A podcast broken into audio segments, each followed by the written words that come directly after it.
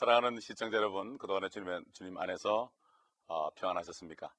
아, 우리가 지난번 참 여러 번에 걸쳐서 어, 요한계시록 어, 12장부터 13장에 걸쳐서 어, 일곱 인물에 관해서 공부를 했습니다. 여러분 어, 다 기억이 나시는지요? 아, 저는 어려서부터 교회를 다닐 때 목사님들부터 참 이런 말씀을 많이 들었어요. 말씀을 책임질을 해야 됩니다. 아, 우리가 손은 음식을 먹고 계속 앉아서 계속 씹고 또 씹고 그러죠. 아, 먹었던 걸 다시 올려서 씹고 씹습니다. 사실 우리가 먹은 말씀을 계속 책임질을 해야만 우리 안에 잘 들어와 박히고 말씀을 잊어버리지 않고 그 말씀의 능력 안에 살 수가 있습니다.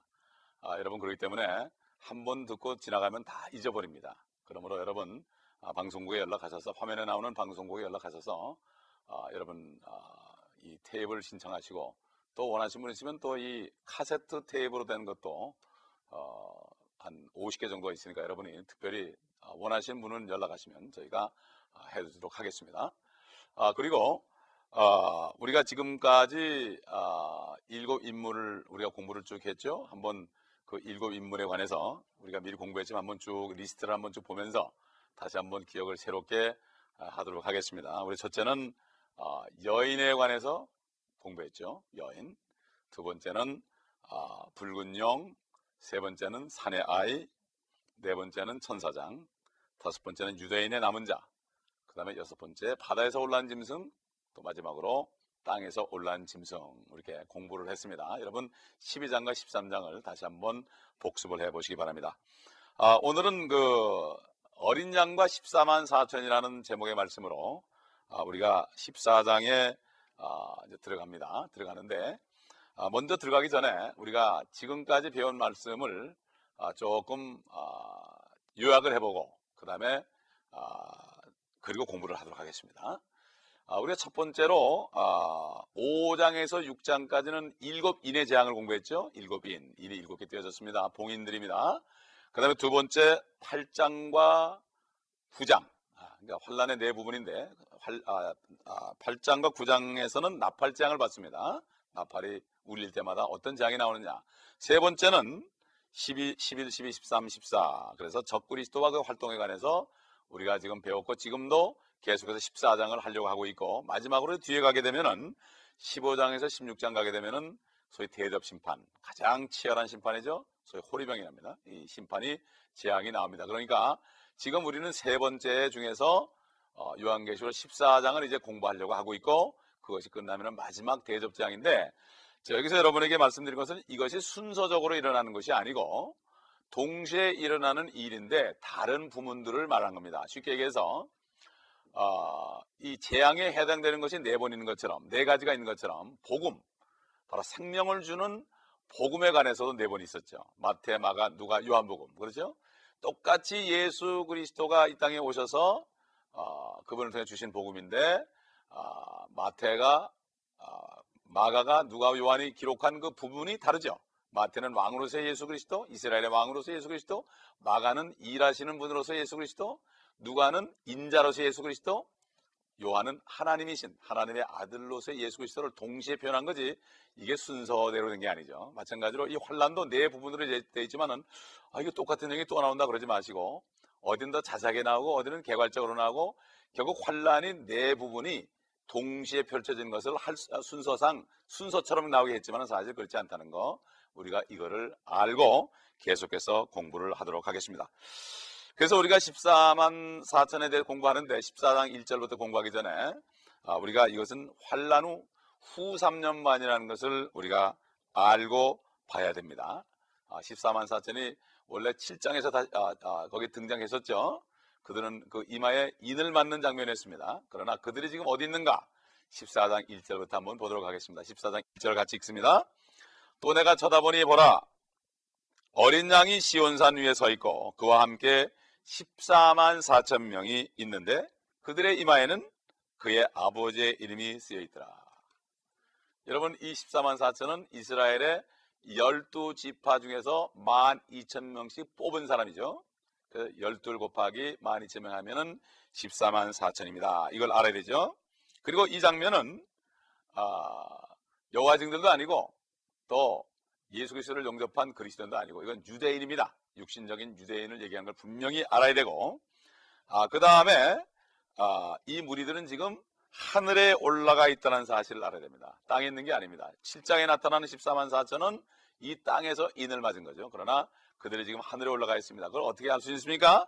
2절을 뛰어넘어서 3절을 먼저 보겠습니다. 아, 14장 3절을 보면 그들이 바로 14만 4천이죠. 보좌 앞과 네 짐승과 장로들 앞에서 이게 어디 있습니까? 하나님의 보좌 주에 있죠. 하늘에 올라가 있습니다. 셋째 하늘. 아, 새 노래 같은 것을 불렀는데 땅에서 구속받은 그러니까 땅에서 뽑혀 올라 구원받아가지고 하늘에 올라온 이런 얘기죠. 14만 4천 외에는 그 노래를 배울 사람이 없더라. 다시 말씀드려서 바로 그들은 이미 땅에 있지 않고 하늘 보좌에 올라갔다. 다시 말해서 환란 중에 하늘로 휴거된 물입니다. 여러분 휴거가 세 번 일어납니다. 첫째는 마태복음 27장에 예수 그리스도가 죽은 자 가운데서 부활할 때 잠자던 많은 구약 성도들이 일어나서 올라갔습니다. 이게 바로 첫 열매입니다. 첫 열매.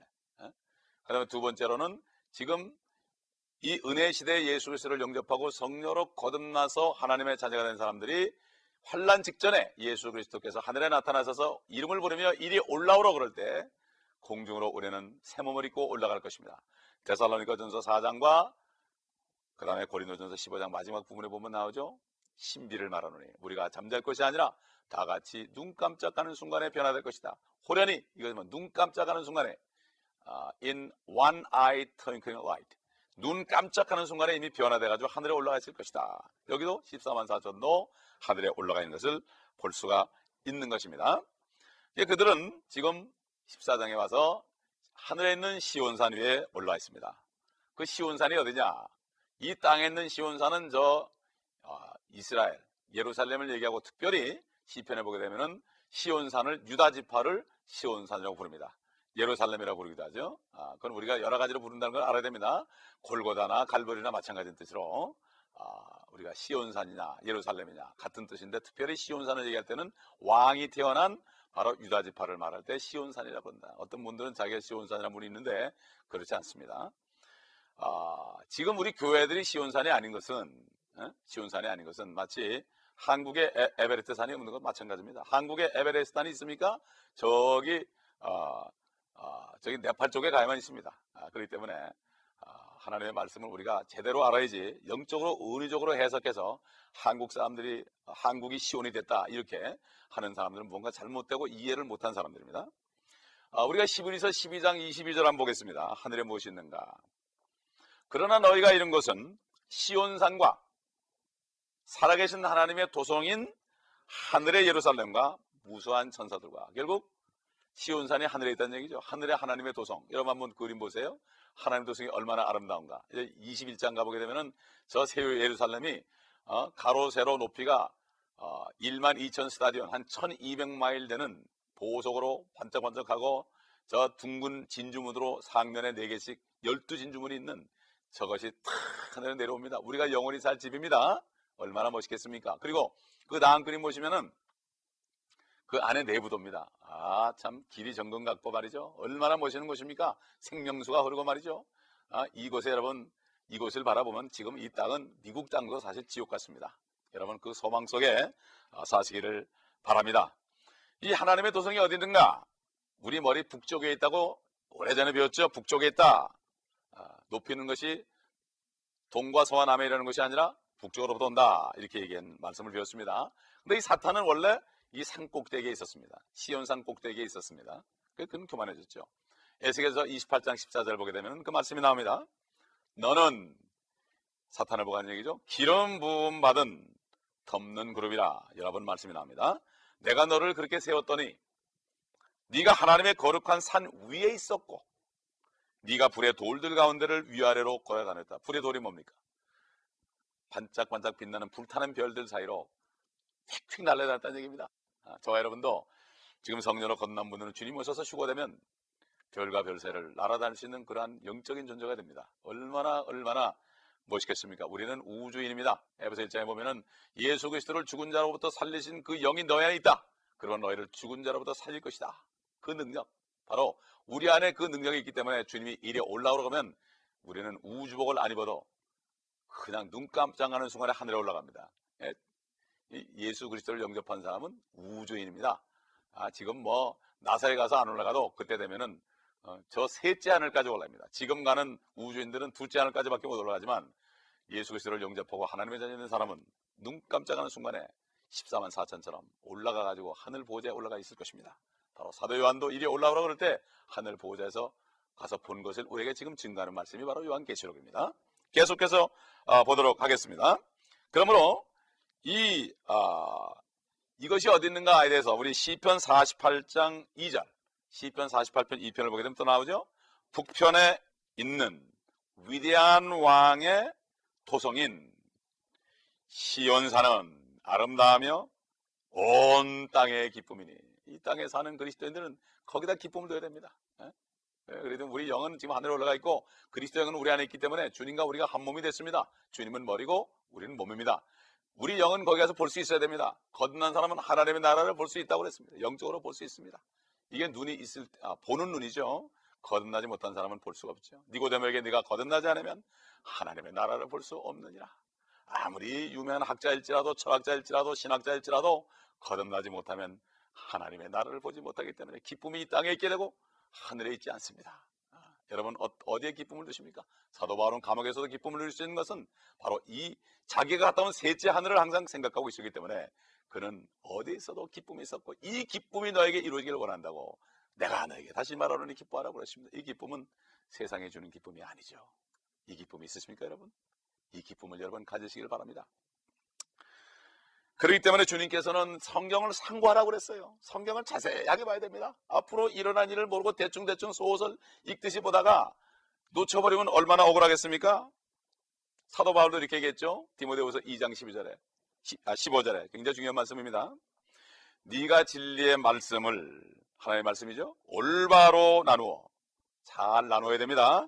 자신이 하나님 앞에 부끄럽지 않은 일꾼으로 인정받도록 공부하라. 특별히 말씀을 가르치는 사역자들은 말씀을 잘 나누지 않으면 나누지 않으면 부끄러운 일꾼이 됩니다. 마태복음에 나오는 말씀 내 오른팔이 범죄거든 찍어버리라. 어떻게 가르칩니까? 그럼 범죄하면 찍어버려야 될 거 아니에요. 우리 팔다리 남아나는 게 없죠? 왜 성합니까? 예수 그리스도가 27장의 마태복음 27장에 유언하신 분이 피로 언약한 새 언약을 주신 예수님이 죽으시기 전에는 유언이 효력이 없다. 신약 시대는 마태복음 27장 주님이 운명하신 그 순간부터 그 피가 효력했기 때문에 그 전에는 구약 시대입니다. 그러므로 예수님도 율법을 지켰습니다. 안식일을 지켰습니다. 예? 그 율법 시대의 말씀을 은혜 시대로 갖다 놓으니까 이게 말씀이 안 되는 거예요. 그 설교할 때마다 어디가 찜찜한 거예요. 여러분 부끄러운 일꾼 되지 마시기 바랍니다. 말씀을 올바로 나눠야 됩니다. 양심 시대의 말씀, 에덴 동산 시대의 말씀, 그 다음에 어? 율법 시대의 말씀, 은혜 시대의 말씀, 지금 우리가 공부하는 환란 시대는 어떤 시대인가? 어떻게 구원받는가? 환란 시대의 말씀, 또 앞으로 환란 후에 천년왕국에 어떤 자리에 들어가는가? 여기에 대해서 바로 알지 못하면 말씀을 나누지 못하면 엉뚱한 말씀을 전합니다. 지금 막아도 은혜 보고만 안전하고 환란 보고만 전해도 안 되고 지금 와가지고 율법을 전해도 안 되고 예? 그렇기 때문에 굉장히 중요한 말이죠. 뭐 진리의 말씀을 잘 나누어서 부끄럽지 않은 일꾼으로 인정받도록 성경을 공부하라고 그랬습니다. 여러분 세상 책도 공부하는데 성경을 여러분 얼마나 공부하십니까? 성경을 공부해야 됩니다. 설교만 들어도 되는 게 아닙니다. 공부를 해서 요하, 장세기부터 요한계시록까지 다 공부해서 이 10년 안에 깊이 들어가서 하나님의 전신갑주를 입어야 됩니다. 그렇지 않고서는 우리가 영적인 싸움에서 이길 수가 없습니다. 두 개의 시온산이 있습니다. 하나는 땅에 있는 예루살렘이요. 하나는 저 셋째 하늘에 있는 하나님의 도성 하늘 보좌에 있는 시온산입니다.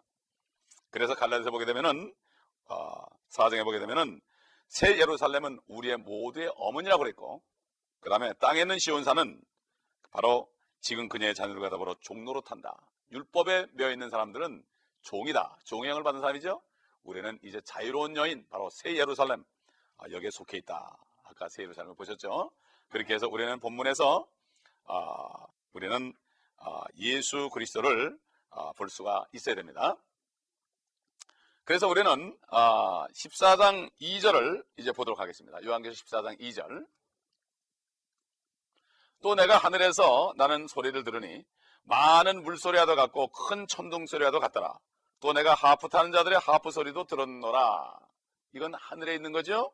그렇기 때문에 하늘에서 그들은 하프라는 악기를 타고 주님을 찬양합니다. 얼마나 멋있겠습니까? 아, 그 다음에 14장 3절 다시 한번 볼까요? 아까 봤지만은 아, 그들이 보좌 앞과 14만 4천이죠. 내 짐승과 장로들 앞에서 새 노래 같은 것을 불렀는데 땅에서 구속을 받은 14만 4천 외에는 그 노래를 배울 사람이 없더라. 특별한 무리들이죠. 여호와 증인들이 아닙니다. 여호와 증인들은 자기들이 바로 14만 4천이라고 그러는데 천만에요. 유대인들 12지파에서 나온 사람들이죠. 이들이 부르는 새 노래가 어디 나옵니까? 15장 3절 요한계시록 15장 3절에 가보면요. 모세의 노래가 나옵니다. 모세의 노래. 그리고 어, 이것은 바로 구약의 율법에 관계되어 있죠. 그 다음에 또 어떤 노래가 나온가면은 계시록 15장 3절 나중에 넘어가 보면은 어린 양의 노래가 나옵니다. 모세 노래는 율법의 노래예요. 어린 양의 노래는 뭐죠? 은혜의 노래예요. 어? 아, 모세 율법은 구약이요. 어린 양의 아, 바로 어린 양의 피로 된 그 약속은 은혜죠. 그렇기 때문에 이들은 환란 때에는 은혜와 그 다음에 율법의 행위로서 완전해진 것을 우리가 아, 볼 수가 있습니다. 그렇기 때문에 왜 그런가 하면은 환란 때는 짐승의 표에 반대해서 끝까지 견뎌야 되기 때문에 어? 마태복음 24장에 끝까지 견디는 자는 구원을 받으리라. 이건 환란 때 한 얘기입니다. 마태복음 24장은 유대인들에게 산으로 도망가라. 어? 예루살렘이 포위된 것을 보고도 산으로 도망가라. 이것이 바로 뭡니까? 앞으로 환란 때에 적그리스 군대들이 예루살렘을 포위할 때 산으로 도망가라. 페트라로 도망가라 이런 얘기입니다. 그날이 아, 안식일이나 겨울이 되지 않도록 기도하라. 얼마나 안식일은 꼼짝 못하죠. 겨울은 추우니까 그렇게 기도하라는 게 바로 유대인들에게 환란 때 있을 일. 왜냐하면 유대인들이 예수 그리스도를 죽이고 그 자손들이 주님을 영접하지 않다가 환란 때 가서 예수 그리스도를 영접할 걸 미리 아시고 어, 마태복음 24장에 그렇게 말씀하신 것입니다. 끝까지 견디는 것은 바로 환란 때 어, 예수를 믿어도 그때 믿어도 하나님의 말씀을 지킴으로 적그리스도의 인을 받지 않고 끝까지 견디는 사람이 구원받는다. 지금 은혜 시대 구원받는 거 다르죠. 이게 바로 말씀을 잘 나누어서 공부해야만 깨달을 수 있는 것입니다. 바로 짐승의 표에 반대해야만 살 수 있습니다.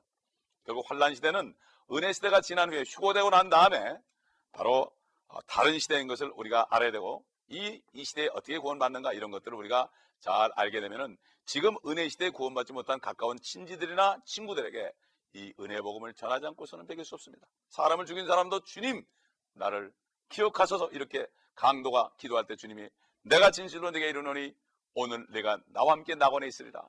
셋째 하늘에 있을 것이다. 이렇게 말씀하신 것처럼 지금은 누구든지 어떤 죄를 지었든지 예수 그리스도가 내 죄를 다 담당하고 죽으시고 부활하시고 사흘 만에 부활하신 것을 믿고 그분을 전심으로 99%가 아니라 100% 전심으로 주님으로 영접하면 모셔드리면 바로 구원을 받습니다. 어, 계시록 우리 14장 12절을 아, 아, 잠깐 볼까요? 14장 12절을 좀 미리 가서 좀 보겠습니다. 아, 여기에 성도들의 인내가 있으며 여기에 하나님의 계명들과 예수의 믿음을 지키는 자들이 있느니라. 하나님의 계명과 예수를 믿어야 되는 거죠. 계명도 지키고 믿어야 돼. 지금은 예수만 믿으면 구원받습니다. 환란 때는 계명도 지키고 믿음도 지켜야 된다. 그래서 알아야 됩니다. 아, 우리 요한계시록 12장 17절을 좀 다시 거꾸로 올라가 보겠습니다. 그러자 용이 여인에게 분노하여 여인의 씨 가운데 남은 자들, 여인이 이스라엘이라 그랬죠. 아, 즉 하나님의 계명들을 지키며 예수 그리스도의 증거를 가진 자들과 싸우려고 나가더라. 이런 말씀이 있어요. 요한계시록 12장 17절에 보면은 그러니까 결국 환란 때가 되게 되면은 지금처럼 무조건 은혜로 구원받는 것이 아니고 모세 율법의 행위가 결합돼야 합니다. 이게 바로 다른 시대가 전개되는 거죠. 아, 참 누가 지금처럼 쉽게 구원을 받을 수 있겠습니까? 바로 그래서 우리가 은혜 시대라고 그럽니다. 너희가 믿음을 통해 은혜로 구원받았다. 친 것은 죄밖에 없는데 은혜로 구원받았다. 어? 그래서 지금 은혜 복음을 전해야 됩니다. 우리 계속 14장 4절 가보겠습니다. 이들은 14만 4천이죠. 이들은 여자와 더불어 더럽혀지지 아니한 자들이니 이는 그들이 동정드립니다. 이들은 어린 양이 어디를 가든지 따라가는 아, 자들로 하나님과 어린 양께 첫 열매들이 되어 사람들 가운데 구속을 받았느니라. 결국 여기 선택된 14만 4천은 미혼 남성인 것을 우리가 알 수가 있습니다. 여자와 더불어 더럽혀지지 않았다. 그들은 결혼한 남성들이 아니라 그랬죠? 그리스도의 신부 하나다. 요즘에 아, 예수 그리스도를 영접한 그런 사람도 아닙니다. 그리스도인들을 아, 뜻하는 그리스도의 몸은 고린도 후서 11장 2절에서 순결한 처녀로 나옵니다. 어? chaste virgin. 이것도 버진이죠? 여자 버진, 남자 버진, 예, 똑같은 처녀입니다. 마태복음 25장에 열 처녀가 나옵니다. 열 처녀. 처녀들입니다. 한- 순결한 한 처녀가 아니라 열 처녀들이죠? 이 열 처녀도 다릅니다. 우리 마태복음 25장 1절 우리 잘 아는 말씀입니다. 보- 가보겠습니다. 그때 천국은 등불을 들고 신랑을 맞으러 나간 열 명의 처녀와 같으니라. 처녀 같다. 열 명의 처녀들입니다. 열 명의 처녀는 복수죠. 응? 신랑이 올 때, 신랑이 신부를 데려올 때, 신랑을 맞으라고 가는 들러리들입니다. 이것은 바로 환란 때 구원받은 사람들이 예수 그리스도가 신부와 함께 이 땅에 올 때 마중 나가는 사람입니다. 예수 그리스도 이 땅에 재림할 때 마중 나가는 사람이 바로 어? 이 사람들이 바로 아, 이 처녀들입니다. 그렇기 때문에 아, 이 사람들은 지금 예수 믿어서 거듭난 사람들이 아닙니다. 어? 그러므로 교회들을 말합니까? 이 땅에는 교회를 주님의 몸된 교회 그러지 몸된 교회들 그러지 않죠. 머리는 하나고 몸이 하나죠. 머리가 한데 몸이 여러 개 있을 수 있습니까? 성, 성녀로 거듭난 사람들이 아무리 숫자가 많아도 그들이 하늘에 올라갈 때 한 몸이 돼가지고 올라가서 주님과 함께 사는 결국 남자가 부모를 떠나 여자와 합하여 한 몸을 이루듯이 예수 그리스도가 하나님 아버지를 떠나서 이 땅에 오셔서 우리와 결혼해서 우리와 한 몸이 되는데 이게 영적인 신비죠. 물리적으로는 여러 사람인데 영적으로 하나라는 얘기죠. 그렇기 때문에 교회는 하나가 돼야 됩니다. 그리고 교회는 성녀로 거듭난 사람이 똘똘 뭉치는 게 교회지 거듭나지 않은 사람들이 교회 멤버가 돼서는 안 됩니다. 예, 미국 침례교회들은 전통적인 침례교회들은 거듭나지 아니하면 거듭난 경험이 없으면 교적부에 올려주지 않습니다. 이게 정상이죠. 예? 숫자가 중요한 게 아닙니다. 그렇기 때문에 여기 처녀들은 신부가 아니라 바로 환란 때 구원받는 환란 성도들이요. 지금 휴거돼 가지고 주님과 한 몸은 이로 혼인 잔치하고 이 땅에 내려오는 예수님을 맞으러 가는 처녀들입니다. 예? 그러니까 환란 때 구원받을 유대인들이 있고 받지 못할 사람들이 있죠. 왜 그렇습니까? 어, 기름 준비한 사람들은 받고 하지 못한 사람은 받지 않습니다. 행함이 없는 사람은 받을 수, 없습니다. 지금 은혜 시대와 환란 시대는 다른 것입니다. 그들은 끝까지 견뎌서 기름을 준비해서 끝까지 견뎌서 어? 적그리스도의 일을 받지 않고 예수를 믿을 뿐만 아니라 이제는 계명을 지킴으로 적그리스도 우상에게 절하지도 않고 경배하지도 않고 인을 받지도 않은 사람들이 주님 오실 때 마중 나오는 장면을 얘기하는 것입니다. 다시 말해서 신랑이 요한계시록 19장에 이 땅을 차지하러 하늘과 땅의 모든 권세를 내게 주었다. 하늘과 땅에는 모든 왕권을 받았다 이거죠. 어? 이 땅에는 모든 왕들은 탄핵을 받았다. 하늘에는 마귀도 탄핵을 받았다. 쫓겨났다 이겁니다. 그렇기 때문에 하늘과 땅에 모든 권세를 받으신 너희는 가서 모든 민족을 가르쳐라. 우리가 전도하는 것은 하늘과 땅의 권세가 주님께 갔다. 여기 세상 임금 의지하지 말아라. 이것이 바로 복음 전하는 주요 글자입니다. 모든 민족을 가르치게 됩니다. 마지막으로 시편 45편 13절 14절에 보면 이 여인들에 관해 나옵니다. 처녀들 왕의 딸이 안에서 온갖 영화를 누리나니 그녀의 옷은 금으로 수놓았더다. 왕의 딸은 바로 예수 그리스도를 믿고 거듭난 성도들 그녀가 수놓은 옷을 입은 왕께로 인도될 것이요. 누굽니까? 예수 그리스도. 왕중의 왕. 그녀를 따르는 동료 처녀들도 왕께로 인도되리니 들러리들 열처녀 같은 들러리들도 이제 우리의 뒤를 따라오는 들러리들 예수 그리스도를 믿고 교회에 성원이 된 사람은 지체가 된 사람은 몸이 하나죠 지체는 많죠 그러나 몸은 하나입니다 그, 여러분 그러기 때문에 우리가 얼마나 축복인지 모릅니다 예수 그리스도를 지금 영접하시고 구원받으면 예수 그리스도의 신부가 돼서 주님과 한 몸을 이루고 그분의 영이 우리 안에 들어오시고 내 영이 하늘에 가 있고 서로 장소적으로는 떨어져 있어도 기도할 때 교통할 수가 있는 것 이게 바로 신부의 약혼녀의 특권이죠. 예. 우리 한번 그림을 통해서 한번 아, 실감 있게 볼까요? 아, 첫 번째 그림은 어린 양의 혼인식입니다. 수많은 천사들이 있습니다. 아, 그 사이를 왕과 함께 시- 아, 신, 아, 신부가 왕께 착 나옵니다. 그렇죠? 성령께서 인도해가지고 쫙 저 몸속에 예수 그리스도를 믿는 모든 사람이 다 안에 들었다 보면 됩니다. 여러분이 들었습니다. 저도 들었습니다. 예? 두 번째 그림을 보시기 바랍니다. 아, 이제, 아, 신부가 이제 탁 앞에 나가는데, 그, 어, 둘러리 하는 처녀들이 쫙 있습니다. 함께 가 있습니다. 어? 그러나 가장 빛나는 게 바로 신부입니다. 어린 양의 혼인잔치에 신부와 동료 처녀들이 함께 참석한 모시는 것. 여러분 결혼식 할 때 둘러리도 다 이쁘죠? 아, 환란 때 구원받은 사람도 다 예쁩니다. 하나님의 나라에 간 사람들은 다 예쁩니다. 여러분 얼마나 멋있는 광경입니까? 그림만 그려도 저렇게 멋있는데 실제 가보면 어떻겠습니까? 하늘에 소망을 두시고 하늘에 소망을 두시고 사시기 바랍니다. 어? 사도 바울은 하늘을 봤기 때문에 그가 어느 성에 들어가서 복음을 전하다 돌에 맞아 죽었을 때 제자들이 죽은 줄 알고 끌어내니까 그가 일어나 가지고 다시 도성으로 들어갔습니다. 왜 들어갔습니까?